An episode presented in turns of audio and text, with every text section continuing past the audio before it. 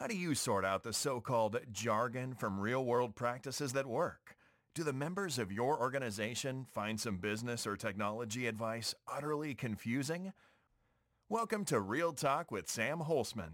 In this program, we set the record straight and in terms that business people and technology people can understand. Now, here is your host, Sam Holzman. Welcome to this edition of Real Talk. Uh, my name is Sam Holzman. Thanks for joining me.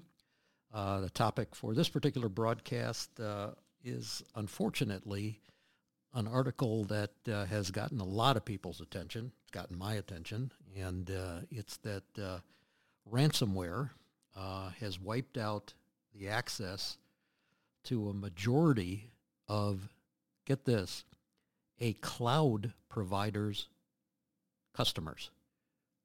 So the cloud provider was subject to ransomware, in other words, hacked. And uh, as you'll hear in just a moment as I go through this, uh, they decided to not pay the ransom. And uh, all of these customers have lost everything. Let me repeat, as you'll hear in just a moment, everything. So being a little bit nasty, so much for cloud security. Now, there's going to be people out there say, well, this is a small organization, a big organization. Uh, there's going to be a lot of well, well, wells, wringing of hands, and all these other things. Here's the bottom line.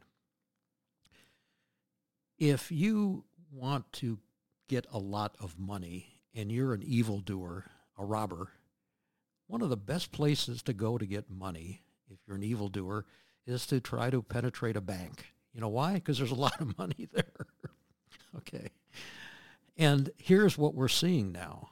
These evildoers, computer evildoers, are saying, wait a minute, you know, if we hack into a cloud service of any kind, big, small, or otherwise, we're going to be able to get a whole bunch of organizations that are going to put pressure on this provider to do something. In other words, pay the ransom.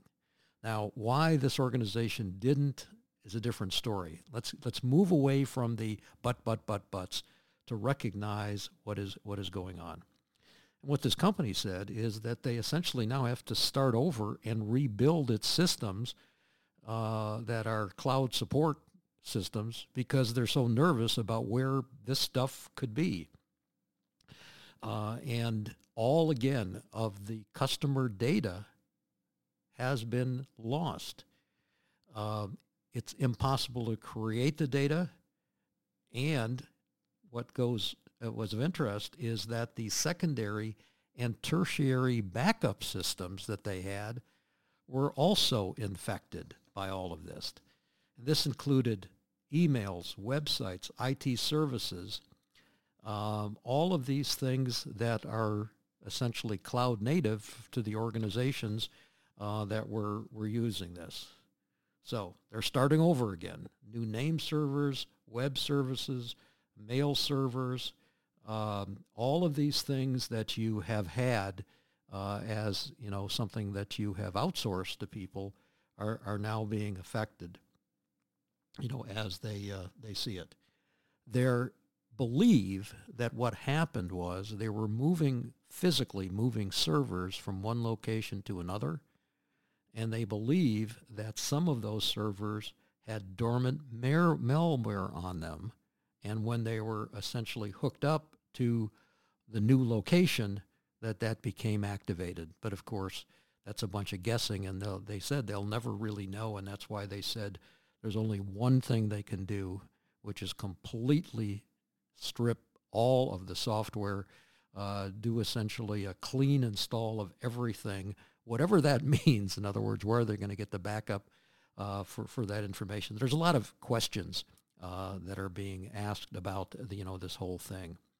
Uh, so the primary was lost, the secondary backup was lost, the main uh, activities were lost, and what is frustrating is they believe they believe that the actual data is still on the servers. They just can't get to it. And of course, they said they've had multiple organizations, third-party experts uh, look at this and say, uh-uh, whatever this ransomware environment and malware environment uh, it's just not uh, penetrable. And of course, the last question they have is, how did the secondary and tertiary backups also get infected by this? So, in summary, what are you going to do? Well, I know what I'm doing. And that is I'm making sure that I, people say, well, how can you do this?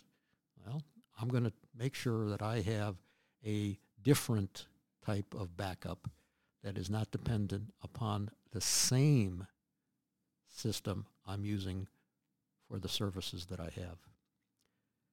And of course, I'm going to close the loop. That means I'm going to test that backup to make sure it's clean. Just a word of advice for all of us that have believed that all you got to do is put this stuff in the cloud and you never have to work and think again in your life. Not so. I hope this helps. Thanks for listening. Thank you for tuning in to Real Talk. Be sure to join your host, Sam Holzman, again for another edition of our program. We'll have more real topics of discussion then.